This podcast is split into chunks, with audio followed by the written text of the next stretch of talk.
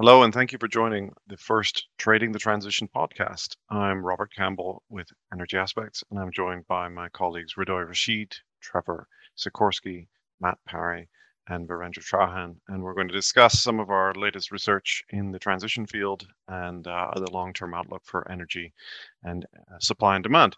Uh, I mean, the first you know the, the the broad auspices of our trading the transition service i mean we have sort of three core views uh, one is underinvestment adds upside risk to oil and gas prices. Um, regardless of the pace of EV uptake, we're still seeing quite a lot of hydrocarbon demand into the 2030s and uh, a real mismatch that's emerging between uh, production and, and demand. Uh, we see intensifying competition for limited low carbon fuel supply, and I'll touch a bit on this in the biofuel segment in a bit. Um, and probably one of the last things, and this is something Trevor can really el- elaborate on, is how fragmented carbon markets are clouding some of the price signals. So, without that, I'll just uh, drop in and, and, and cover a few things here. But you know, ultimately, what we are seeing is a market that's very much groping towards some sort of, some sort of sustainable transition strategy, but really still lacking in scale uh, to tackle the problem. And so, to get a bit more into the policy details, I'd like to uh, introduce my colleague Hridoy Rashid. Thanks, Rob. Um, an important, if quite scary reality about the energy transition is despite all the kind of rhetoric and headlines we see, the world isn't on track to meet its targets in limiting emissions. Um, even if countries do follow through with current commitments, emissions in 2030 will be almost double the 26 gigatons uh, they need to be uh, in order to be consistent with the 1.5 degree uh, pathway. Uh, but despite kind of doubts about the pace, the transition is happening, and we expect significant effects in some key markets. Looking at oil, for example, global demand growth will slow, but demand still rises to a peak in the early 2030s, uh, supported primarily by petchems and aviation. Um, and the demand story also has regional differences. Uh, so persistent growth in Asian demand will offset declines in, in North America and Europe through the 2020s. But looking to the supply side, uh, we're also seeing, we're already seeing kind of large reductions in, in upstream capex, which will dent supplies uh, concentrated in, in conventional non-OPEC, uh, long before we see uh, those demand reductions kick in. For natural gas, the effects of the transition are likely to hit a bit later, uh, with demand growth maintaining in the US and Europe, uh, while supply growth persists despite kind of coal retirements and, and, gains for renewables and power generation. In carbon markets, we, we see the EUA market uh, remaining structurally uh, bullish, uh, given the kind of challenging targets set out in the Fit for 55 regulations, uh, whilst the growth in, in gas demand will, will, add further upward pressure on, on carbon prices. Um, now, looking at like the, the regional implications of uh, decarbonisation, one trend we want to highlight is, is the different types of decarbonisation required. Uh, for example, in China, uh, which emits kind of large emissions from coal, uh, while in the US, emissions from coal have already been declining uh, which has been achieved through the substitution of, of natural gas. Uh, countries like China um, and India, uh, which have a large coal base, do have the opportunity to, to reduce power based emissions, particularly by switching to, to natural gas in the shorter run uh, while the rollout of, of low carbon electricity continues. And this underscores a point that we want to make on liquids. Um, you know, if we want to decarbonize the West, we'll need to see reductions in oil consumption, um, and governments need to prepare the market to to accept higher cost alternative fuels such as biofuels um, in larger quantities. Uh, and with that, I'll, I'll, pass on to my colleague Matt Parry, uh, our head of long-term forecasting, to to take us through the oil demand story in a little bit, little bit more depth. Thanks, Hridoy. So the key takeaway um, that Hridoy touched on is that global liquid demand will continue rising over the next decade, basically because the supportive influence from expanding emerging market demand remains larger than the downside applicable to increased electrification and the beginnings of the energy transition. Crucially, um, we don't think global liquid demand will peak until the early 30s, looking at the whole time period, we've got a net gain of around 9 million barrels per day forecast in global liquid demand between 2021 and 2030.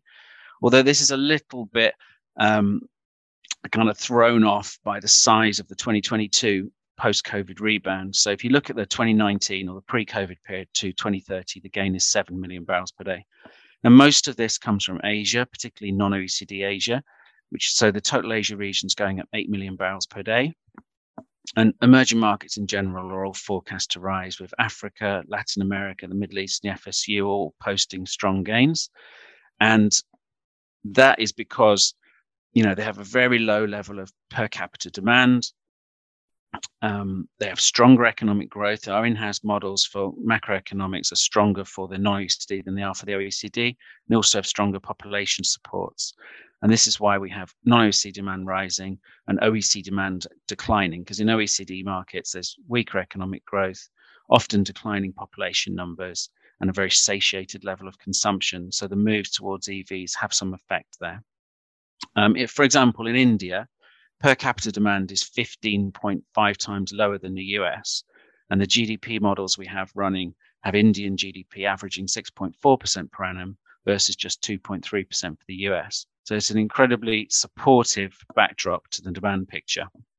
Once you strip past the sort of energy transition EV story, there's still lots and lots of support for emerging market demand. Taking this same kind of story and just digging onto the road transport side, for example, India has 23 cars per thousand people, where the US has over 650. So you can see there's a huge, vast dichotomy that exists. So the big sectors that support this continued rise, and it's it's on a sort of regional basis, but it's petchems. So of the seven million addition we've got globally, petchems is going up by 2.7 million barrels per day. That's between 2019 and 2030 and aviation, which goes up by 1 million barrels per day. And in road transport, which is also quite a big gain, it goes up at 2.7 million barrels per day. But in percentage terms, this is much smaller because the road transport's long dominated liquid demand. So 2.7 million barrels per day addition there is, is in percentage terms much smaller than petchems. So we have road transport um, per cap, sorry, road transport um, demand growth averaging about 0.5% per year, whereas it's nearer 2% for petchems and 1.2% for aviation. Because of this kind of sector specific growth, so the petchems and aviation, it's very hard to switch out of liquids. You can switch out of liquids, but there's huge additional costs. And as we're talking about parts of the world where there's incredibly low levels of per capita demand, they certainly can't can't embrace additional costs on top of that, or otherwise they would have already had the demand. So that means we're going to see stronger growth from the likes of LPG, ethane, naphtha, jet kerosene, and from road transport, more likely the stronger growth will be on the gas oil, diesel side of things, because whereas we have EVs coming in, and we we're forecasting that roughly one in three cars will be electric vehicles by 2030. That's car sales. Um, the, the commercial vehicle and bus fleets take much longer to adjust because of range restrictions. So the diesel side of the market takes longer to swing over to, to electri- electricity. Um, but crucially, on that, that, that topic where I talked about EV sales going up to about one in three by 2030, it's the fleet that's really important and not the sales. The sales are just the change in the fleet each year, and it's the pre existing car fleet. And then each year you get the, the new sales, which a growing percentage of which will be electric vehicles, and a declining percentage of which will be gas oil or, or gasoline. But it takes a long time for the fleet to turn over to become anywhere near significantly electric. And even running all of these models across all the different countries, it's one in six by 2030 for the fleet. So it's, significant, but it's it's a lot lower than than you see from just looking at the sales numbers. So stra- extrapolating that back a bit, what, what is the impact of that? Well, basically, we're saying that if you didn't sell any more EVs from now, oil demand in 2030 be about 3 million barrels per day higher. So that's the impact on. So we have an oil demand forecast with increased EVs, and we have global liquid demand rising by about 7 million barrels per day. But if you didn't have these extra EVs, it would be another 3 million barrels per day higher.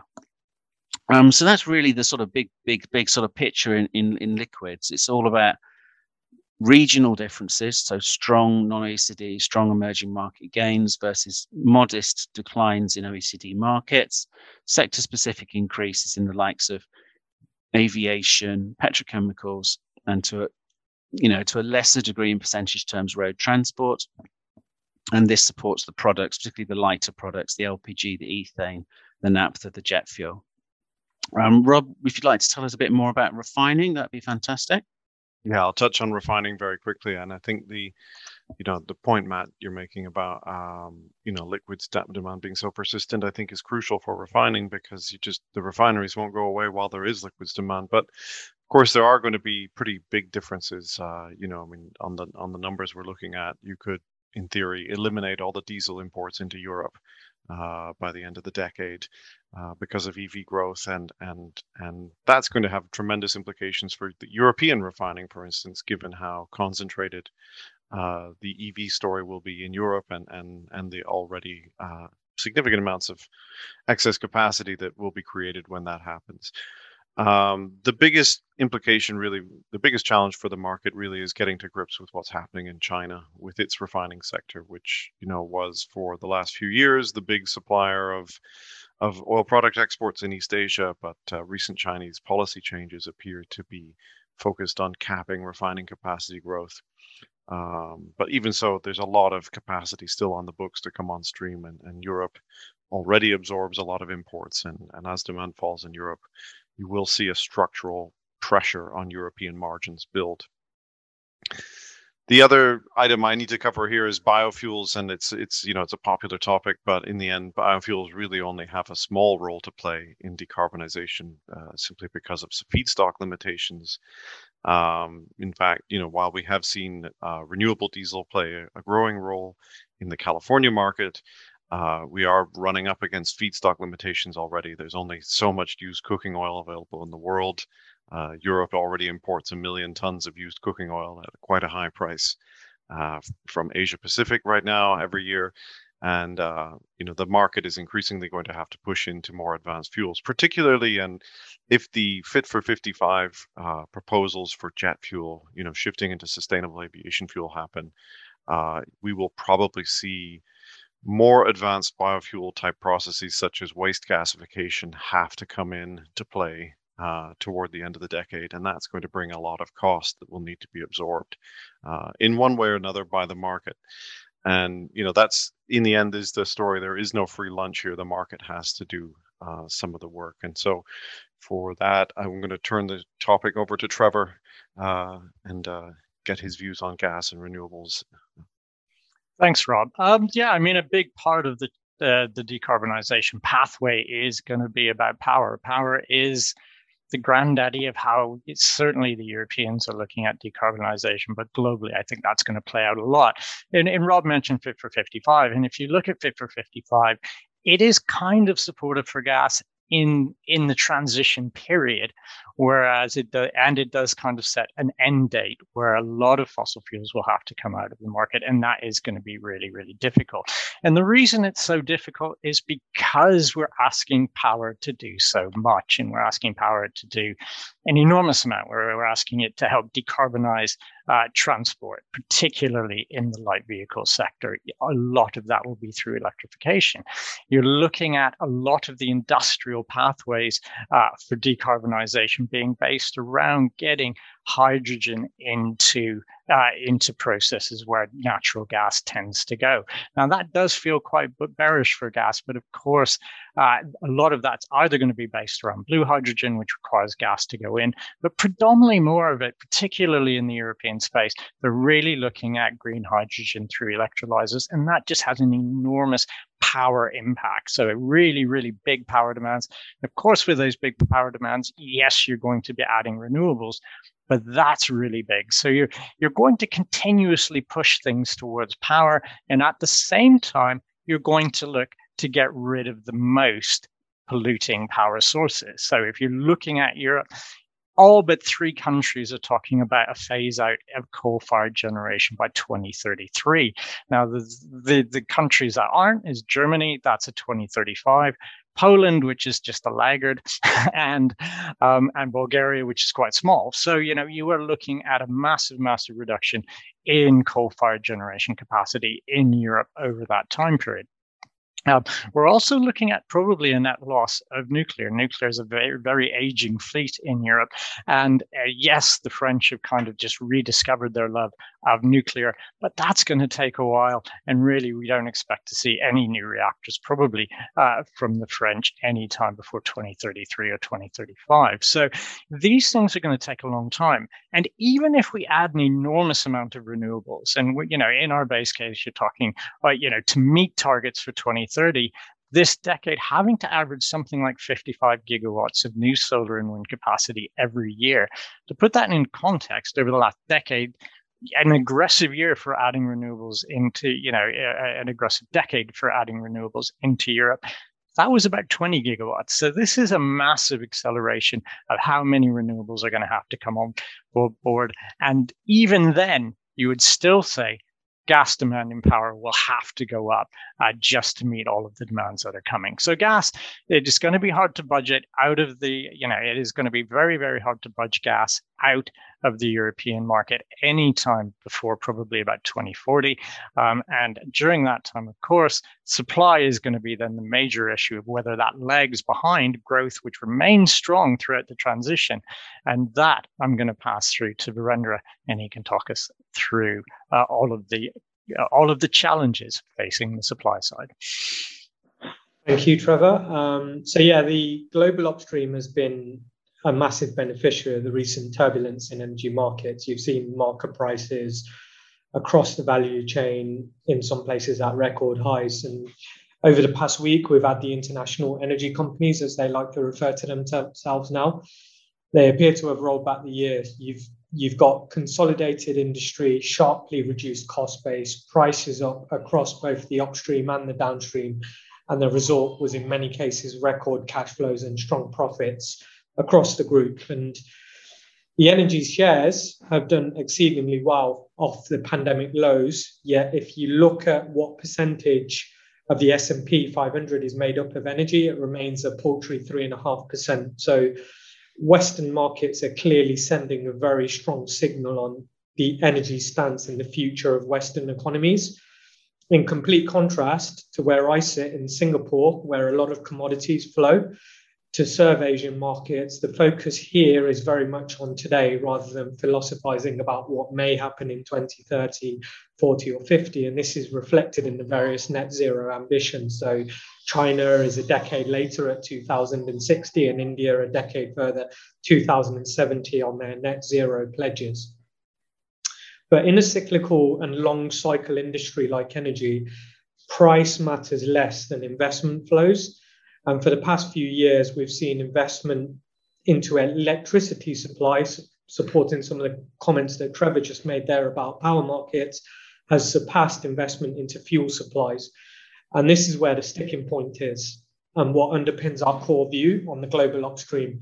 Though investment's picking up from the 2020 2021 lows, it remains subdued around 35 to 40% below what we were spending in a similar oil price environment to where we are today between 2010 and 2014. And there's clearly going to be implications for this as Western public operators retreat from the industry. The gap is going to be filled from state owned enterprises and national oil companies who will consolidate market share and therefore pricing power. So it's clear that with demand not being moderated to the same extent as supply. The price action that we see today has been several years in the making. And how are things going in terms of the energy, energy transition? Well, it's clear that investors remain far from convinced about Western operators, operators' transition plans.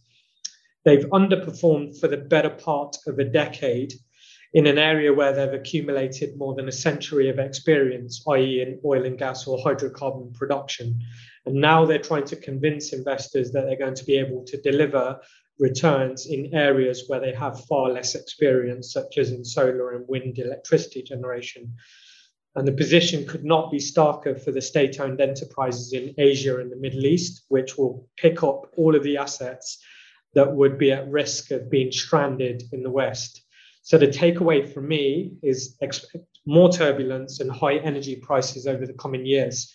And on that note, I'll pass back to Trevor to talk on another structural bull market in carbon. Thanks, V. Um, yeah, so an immense, uh, immense differentials globally when you look at carbon prices, and that really is just a function of differences in, ambition and differences in caps. So it's it is it's a nice bellwether to look at the carbon markets because they just show where is the world, you know, where is there really really serious efforts being made at decarbonization, and there's very high carbon prices against those where there's less. So you know, if you look globally, the two highest price carbon carbon markets in Europe, of course, and in California. So very, very aggressive in uh, their approach to decarbonization. In the rest of the world, you look at China, that's pricing at about seven. You look at maybe the northeast of the US, that's pricing a lot less as well. So some very, very big differentials. Those differentials are going to stay because these prices uh, are not fungible. I mean, they're not arbitrageable. You can't use um, them for compliance uh, outside of their own limited uh, limited markets. So the world's going to retain very, very different carbon prices, uh, and that's all a function of domestic uh, domestic policies. So on that fragmented note on carbon prices, I'm actually going to kind of pass back to Rob so he can sum up um, all of the key findings we've discussed today. Thanks, Trevor. We're actually uh, looking at one of those markets in uh, the report we'll be publishing later this month uh, on the LCFS in California, which uh, bizarrely, for a market with a strong carbon policy, has been in decline uh, for the last uh, few months. And so we're going to dig into why that is the case. And and Trevor kind of gave away the story. It's got to do with the the scope and the ambition of these things. And so uh, it turns out decarbonization is quite easy when you leave out some carbon intensive, hard to decarbonize sectors such as aviation. Um, but you know the bottom line is uh, we have a tremendous amount of challenge ahead of us, uh, and I think uh, the next year is probably going to bring a lot of the optimism, uh, the shine of the optimism off the transition story is going to come off, and I think investors are going to start looking a lot more uh, carefully at the stories that people are putting out and the solutions that are being proposed. And the uh, the challenge there will be whether the markets have to rise to meet new ambitions or whether we start to scale things back uh, and accept a very different future. Uh, thanks to all for joining us, and uh, we look forward to hearing your feedback on our service and uh, being in touch the next time around.